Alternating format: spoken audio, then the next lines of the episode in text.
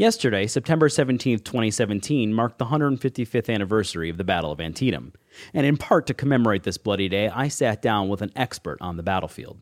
Dr. Tom Clemens shared with us how he helped found the Save Historic Antietam Foundation in 1986, how he edited three volumes of the writings of Ezra Carman, a Union officer who lived through the conflict, and how Antietam's place in history has been protected through the work of historic preservationists. This is PreserveCast. From Preservation Maryland Studios in the historic podcast district of Baltimore, this is PreserveCast. Oh,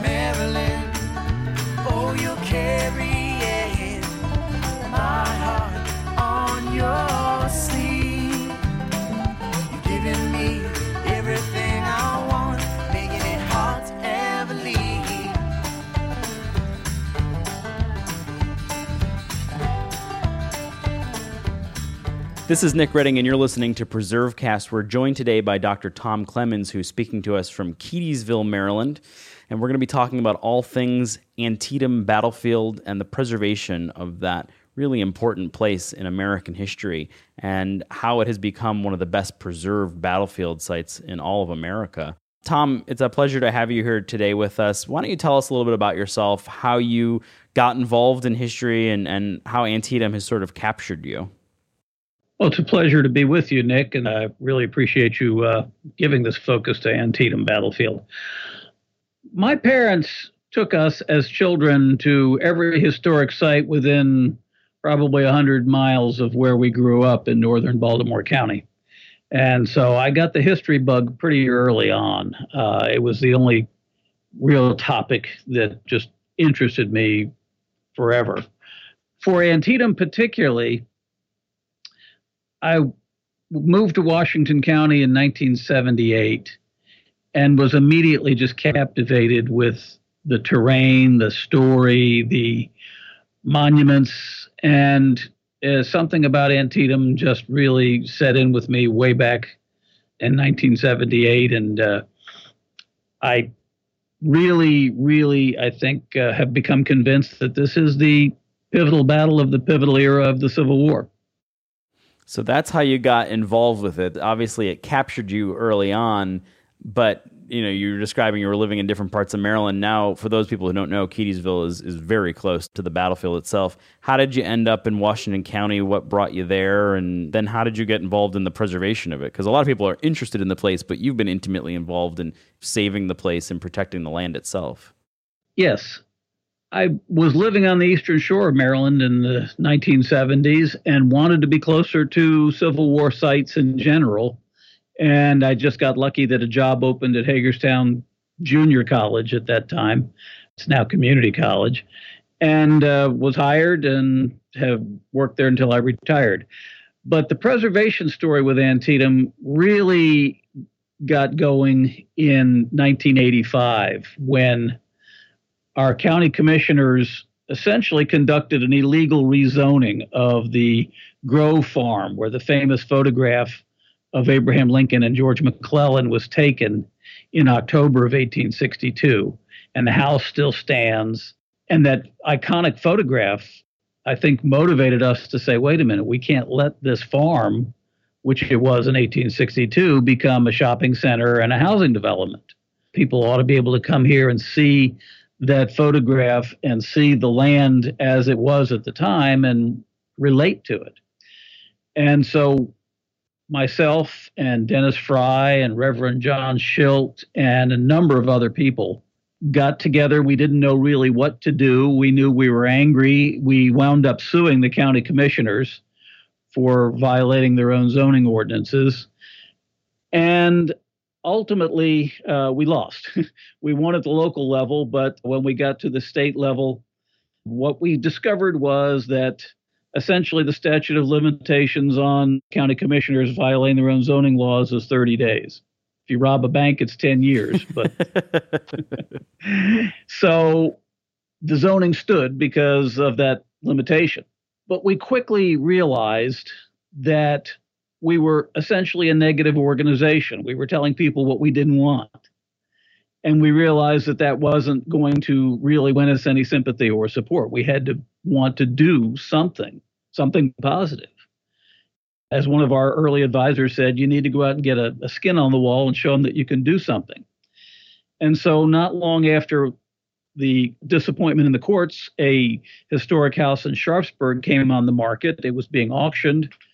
It was a house that still had a Civil War shell embedded in the side of it and uh, was there during the battle, of course.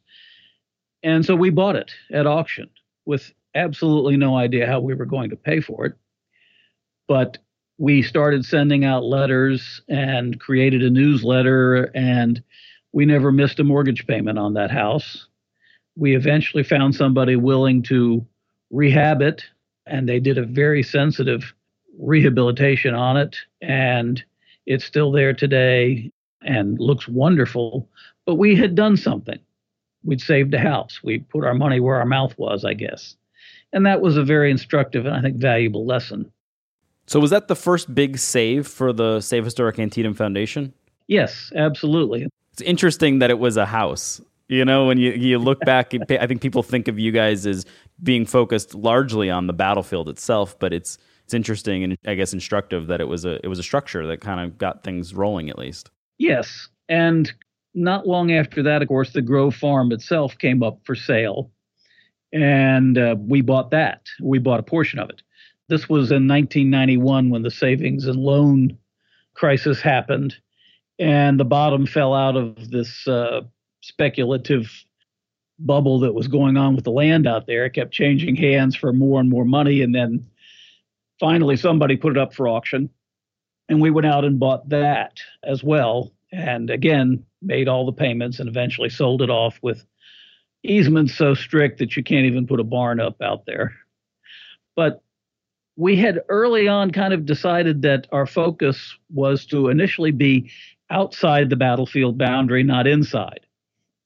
The superintendent at that time had been pretty aggressive about getting federal money and that sort of thing. And so we sort of made an informal agreement with the superintendent that we would work to preserve the things that were outside the boundary but were significant, like the site of the famous Lincoln McClellan photograph. And he would take care of the inside.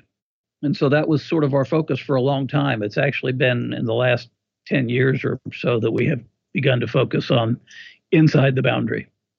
What was the change? Why why did you begin to focus inside? Well, part of it was I think necessarily driven by a diminishing amount of acquisition money from the federal government for park land. And I need to go back a little bit because when Antietam Battlefield was created in the 1890s, they very early on decided on a plan that became known as the Antietam Plan and was applied to other battlefields, other places. And the idea was that because Sharpsburg and the community around it were essentially rural farms, that there would be no need to buy large tracts of land and have the government own them, that they would simply create right of ways and a path through these farms where the monuments and tablets could be placed and people could drive through and see it.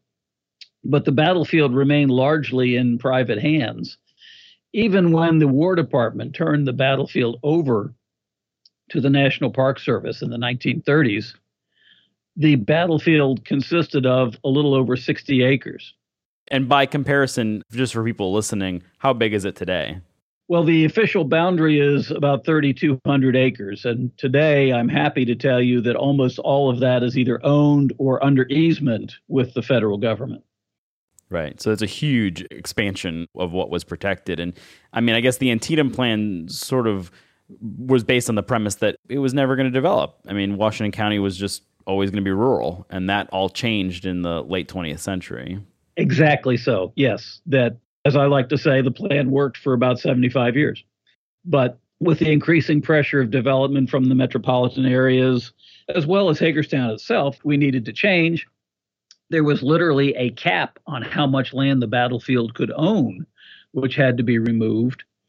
And with aggressive uh, leadership by some park superintendents, uh, a lot of stuff was acquired. The Conservation Fund had the Richard King Mellon Foundation money, and we bought historic sites like the Miller Cornfield, the land approaching Sunken Road with money from the Conservation Fund. And then donated to the national parks. So really the ball started rolling as as you suggest in the late 20th century into the 1990s particularly and has continued now with uh, strong support from the Civil War Trust. And what role is Save Historic Antietam playing now today? Well, we have always been an advocate for the park. We have purchased and sold with easements several other properties that are outside the battle itself. One of them, for example, we purchased the uh, site where the signal tower, which photographed in October 1862 and is one of the more iconic photos of Antietam as well, the log structure signal tower. It actually sits about three, four miles away from the battlefield.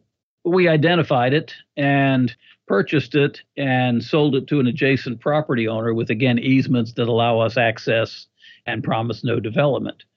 So we have been buying land outside the park. We were a big part of the movement in the 1990s to buy easements around the battlefield. And I think this is very important. As I mentioned, the battlefield itself is 3,200 acres, but as you well know, not all of the troop movement nor even the fighting was contained to 3,200 acres.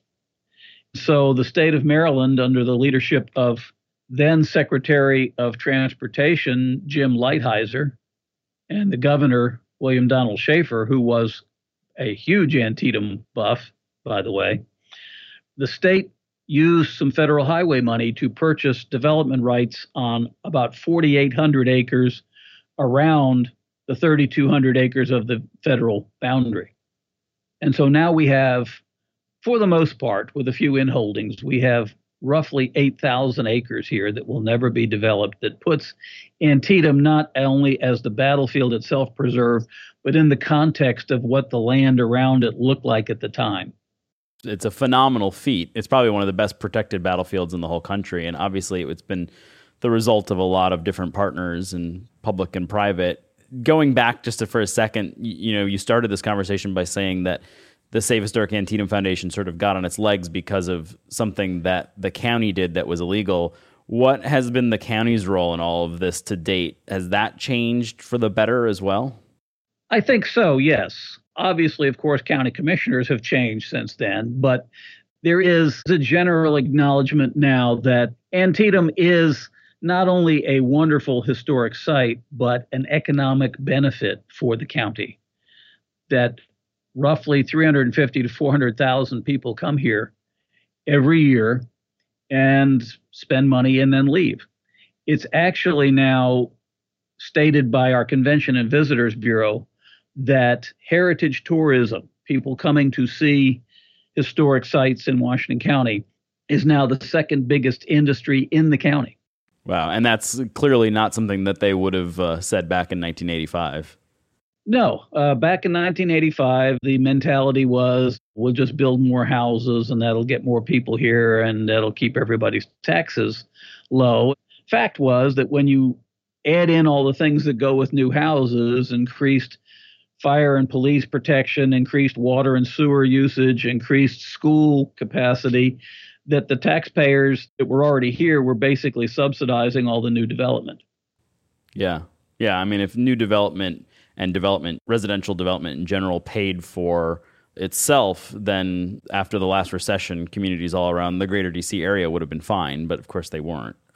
so exactly, it was a myth that developers promoted for many years to get breaks from the local government. But the reality is that it was the taxpayers themselves that were bearing the burden. And I think that's more clear now. And we've got more restrictions about okay, if you build this development, you've got to contribute so much toward building new schools, et cetera. Well, I think this is a good place for us to take a quick break. And then when we come back, I want to talk about challenges and issues you're facing at the battlefield today and, and where Save Historic Antietam is headed. And then maybe talk a little bit broader about Civil War memory and what's happening lately around the nation. So we'll be right back here on PreserveCast.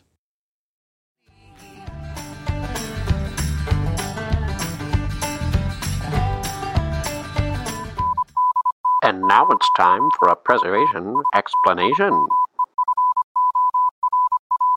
The town of Sharpsburg, Maryland, is no doubt most famous for the Battle of Antietam. As a matter of fact, while today the battle is named for the nearby Antietam Creek, at the time the conflict was also known as the Battle of Sharpsburg. But this cozy, historic town has had a few other claims to fame. Not least among them, the land between Sharpsburg and Shepherdstown, Virginia, was once considered as a possible construction site for the nation's capital. You see, among the many and unusual firsts to be claimed by the young country, the United States was the first nation in the history of the Western world to consciously pick the location of its capital city and build it from the ground up. In the tumultuous days of the Articles of Confederation, immediately following the state's victory over Britain in the Revolutionary War, the location of the capital was a hot topic, to say the least. At first, the Congress continued to meet in Philadelphia, as they famously had before the war. But in June of 1783, before the war had even formally come to a close, a group of former soldiers from the Continental Army protested in the streets of Philadelphia, demanding payment for their time fighting the Revolution. John Dickinson, then the governor of Pennsylvania, was tasked with removing the protesters. But it didn't take long for him to sympathize with them himself, and he refused to kick them out of the city. Faced with a dissatisfied city, the members of Congress fled Philadelphia for Princeton, New Jersey, and for several years continued to meet at a variety of cities, including New York City, York and Lancaster, Pennsylvania, and even Maryland's own Annapolis, meeting at the Maryland State House. Finally, as the new nation transitioned to peacetime and Congress began to discuss the Constitution, it was agreed upon that a new independent capital district was needed. Proposals came from Maryland, New York, New Jersey, and Virginia, all vying for the honor of providing a 100 square mile plot of land to become the capital. Eventually, the decision was made to survey land between the two slave states of Maryland and Virginia, somewhere along the Potomac River. This southern location was not without controversy, but it was decided upon as part of a deal between Thomas Jefferson, James Madison, and Alexander Hamilton. In exchange for its location, the southern states would agree to take on a share of the debt the northern states had accrued during the war. In the end, George Washington ended up pushing for a location further south along the Potomac than Sharpsburg, closer to his family's home of Mount Vernon. But who knows? If he hadn't, there may never have been a Battle of Antietam, but that's enough speculation. There's plenty of real history left to cover for Nick and Tom on Preserve Cast. Do you have questions? We may have answers. If at any point during this podcast you've thought of a question that you have for us or maybe one of our guests, we'd love to hear about it. You can send an email to podcast at presmd.org and we'll try and answer it right here on the air on the next episode of PreserveCast.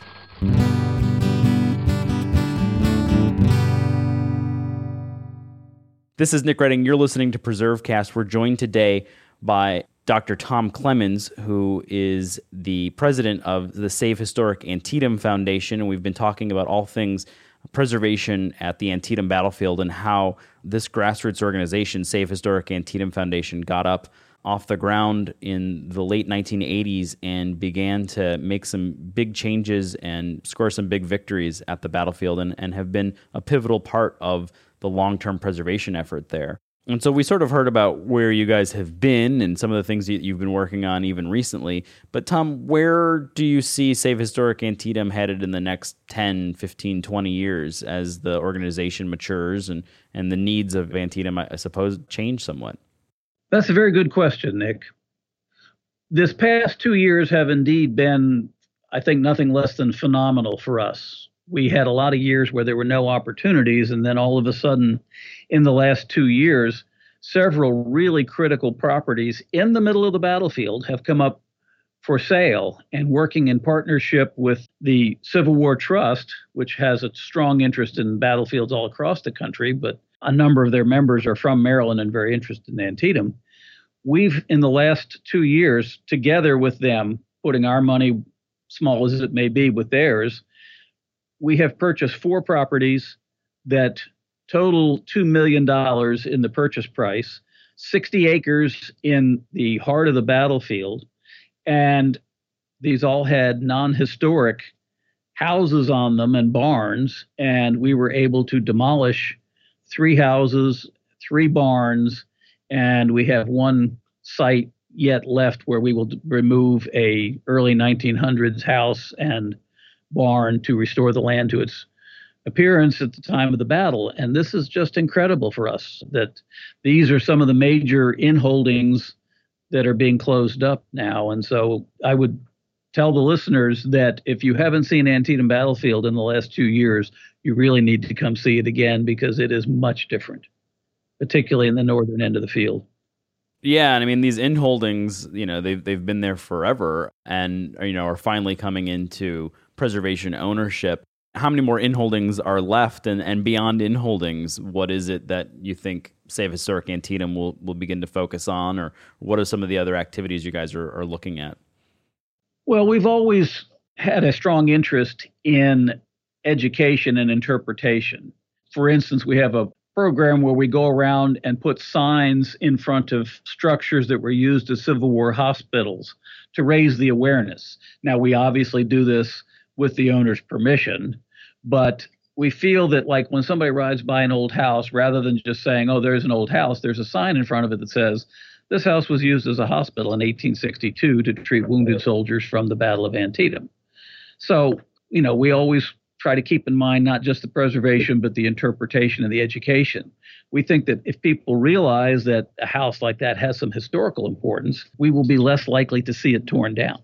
Yeah. Love of place oftentimes is the first step towards preservation. Exactly.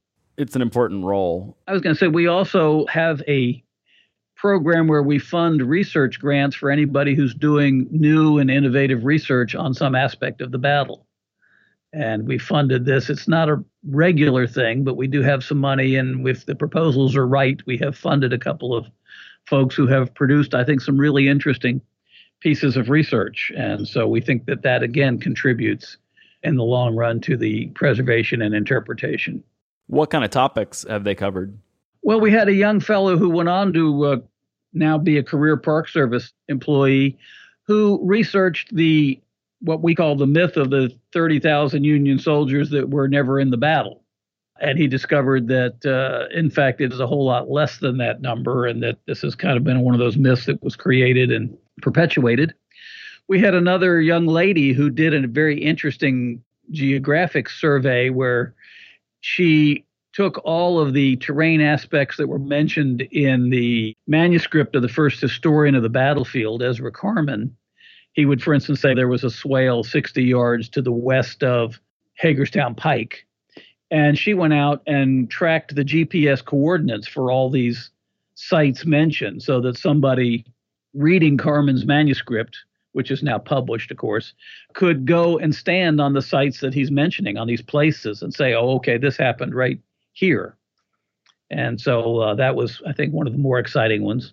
That's pretty interesting and, and, a great way to connect sort of modern technology with the battlefield and, and the history. And and I should also note, you know, the Ezra Carman papers, which you mentioned there quietly, uh, that have been published. You were the editor of those three volumes, and those are available, and, and you can purchase those. Why don't you tell us just a little bit about who Ezra Carman was? Because I think that's an important part to explain what that woman was doing with her GIS project.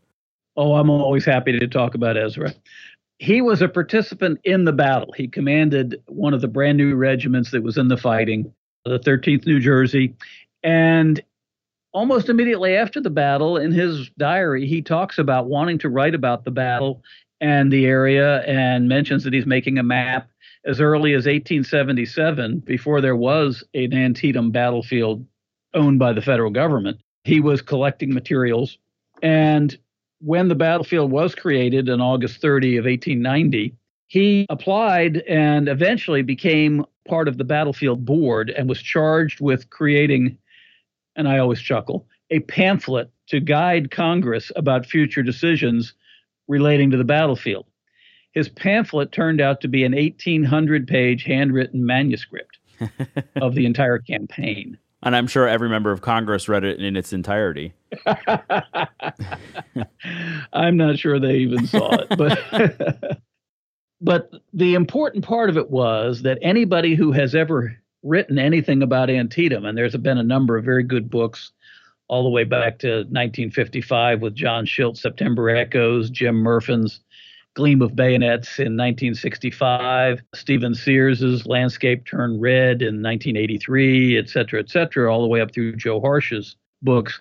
everybody sooner or later has had to cite as a footnote, well, this event uh, happened because Ezra Carman's manuscript says it happened. And so the challenge that I took on was more or less how does Carman know? And what I discovered was that he was remarkably accurate for someone writing over 100 years ago with limited amount of resources.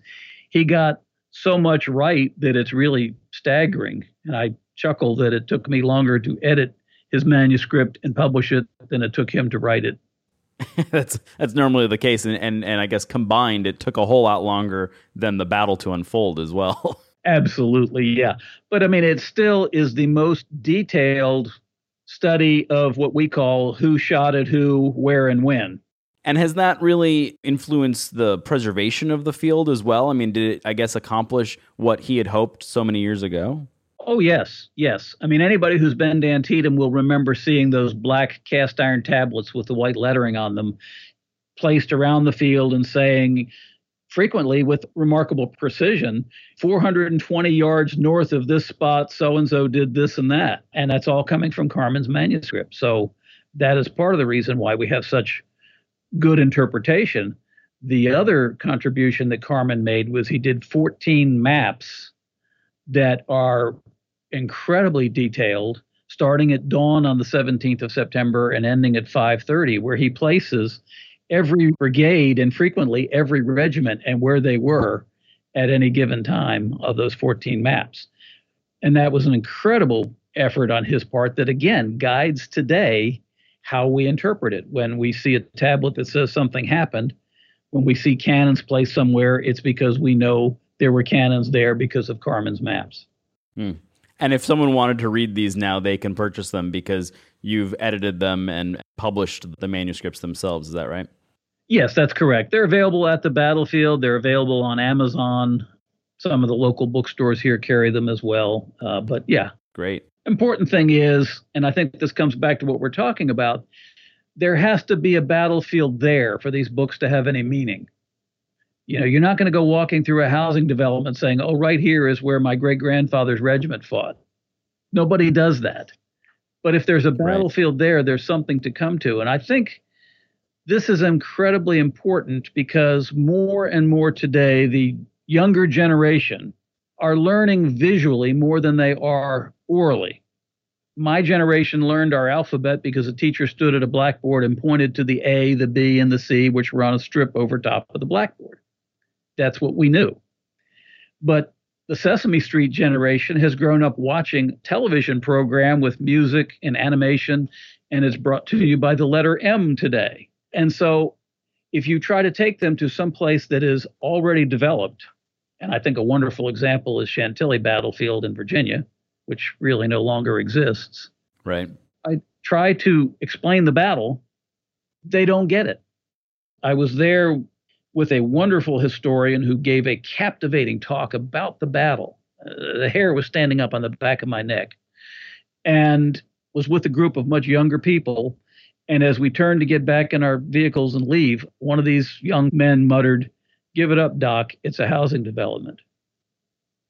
And it just struck me. There was like this epiphany that I thought they can't see this in their imagination because there's nothing there to see. If the land is there, if the monuments and the markers are there, you can go stand there and say, I get it now. Something important happened here. And that's why I think preserving these battlefields is so critical is that if we don't preserve the battlefield, the history is going to be lost.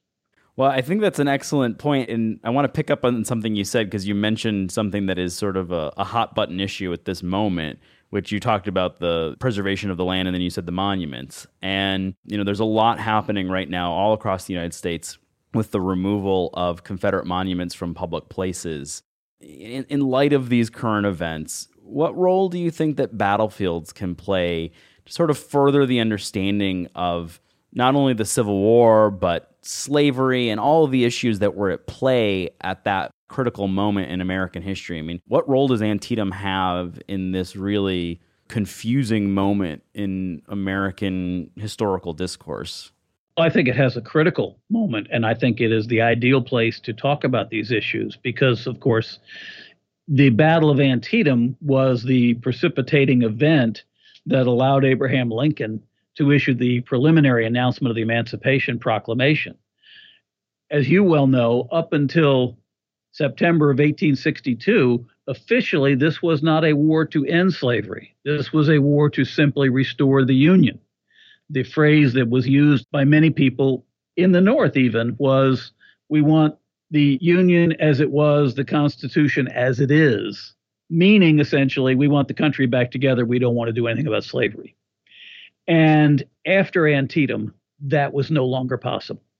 It is a huge turning point. Now, we could make an argument, knowing your background, I think this, you know, certainly is valid that the emancipation preliminary announcement was on September 22nd, and so it could just as easily have been the victory at Shepherdstown Ford as it was at, the, at Antietam that precipitated the preliminary announcement. But the point is, it's the Maryland campaign, and Antietam is the largest battle in it, and this is the battle that literally was a huge step in the overall eradication of slavery. That the preliminary announcement came into existence in September and said that by January, essentially any state who was still resisting federal authority would have their slaves confiscated. And of course, then in 1865, the 13th Amendment outlaws slavery altogether. And so Antietam was a giant step in that progression. And it is a wonderful place to talk about it. What would have happened? And I think that, you know, what you're describing here is the powerful contextual moment in sort of putting Antietam in the middle of this. And I think for a long time, and I imagine you would agree with this, that a lot of the interpretation, particularly maybe 20, 30 years ago when you were to go to Antietam, was just about what happened there, not really putting it in the context of the broader struggle. Absolutely. But I think that that has changed quite a bit. Where do you stand on, on the monuments themselves? I mean, I know that I'm not asking for Save Historic Antietam's position, but where does Dr. Tom Clemens, Civil War historian, stand on all of this? I think there's no better place to put a monument than on a battlefield. If people object to them and being in public places, and I understand that, then fine. But I don't think we tear them down and destroy them. I think that is trying to eradicate part of our history. And our history is our history, no matter how painful some parts of it are. I think we need those reminders. But a battlefield is a great place to see those reminders, not only of the horrors and the tragedy of brothers fighting brothers, as the whole Civil War is essentially about, but also the horrors and the tragedies that had been perpetuated on the black race by slavery and Antietam as a major step in ending that horror. And so, to me, the monuments to Confederates are appropriate at a battlefield to say this is a struggle and there were two sides here with two points of view. In fact, I will talk about one of the things that I love to show people when I do tours of the battlefield, my favorite monument on the battlefield is the Maryland Monument. And it is unique because this monument was put up in 1900, 35 years after the war, by the state of Maryland. We're talking taxpayer money here. And they put up a monument that has inscribed on it all of the units from Maryland that participated in the Battle of Antietam. Union and Confederate units because we were a divided state. And rather than any statement about who won or lost or who was right or was wrong, the only inscription on that monument is a little bronze plaque which says, erected by the state of Maryland to honor her sons who on this field offered their lives in maintenance of their principles.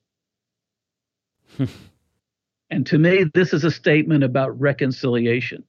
That 35 years after the war, men who literally tried to kill each other during the war were there at the dedication, were shaking hands and saying it probably is all for the best. That's a very important symbol to have on a battlefield to say, war is horrible, war is terrible, but look at how quickly and how thoroughly we came together after it was over. It's a monument to reconciliation, and I really try to emphasize that to everybody that that is the takeaway from this battle. And if anything, I guess this whole what's happening all across the country right now, at the very least, is making people take a second look at Civil War history and trying to understand it more. And perhaps the outgrowth of that is a renewed interest in places like Antietam that tell that story in its context, not just a monument in a public place without really the context of the broader story. But, you know, places like Antietam if you want to know more about Civil War history, and Antietam's not the only place. There are places like it all across the nation, but it, it's a good place to start. The only qualification I would make is that to me there is a huge difference between a monument honoring a particular person, some general, etc., and monuments to the dead.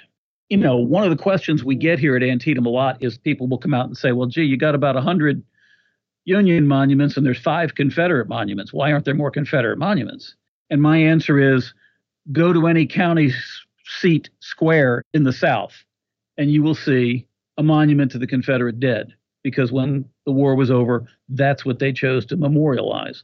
Sure, the Union is going to come to battlefields, particularly those in the North where they won, and put up monuments to their regiments and their commands and their leaders. But to the South, they chose to memorialize and remember the dead. And that's perfectly understandable. And I would really strongly resist the idea of removing monuments to dead Confederate soldiers. Fine line, and I understand I'm being picky, but to me, there's a huge difference between the statue of a general and a monument to commemorate the dead. And I think the dead ought to be honored no matter what cause they fought for. And, uh, you know, I think the monuments that honor them should be left alone. Well, we'll leave it at that on that very complex and confusing subject. On a lighter note, we always try and wrap every one of these Preserve Cast episodes with asking uh, the person we're interviewing about their favorite historic Maryland building or, or site. I have a, a sense that maybe you're going to say Antietam, but we'll leave that to you to tell us if you have a favorite place.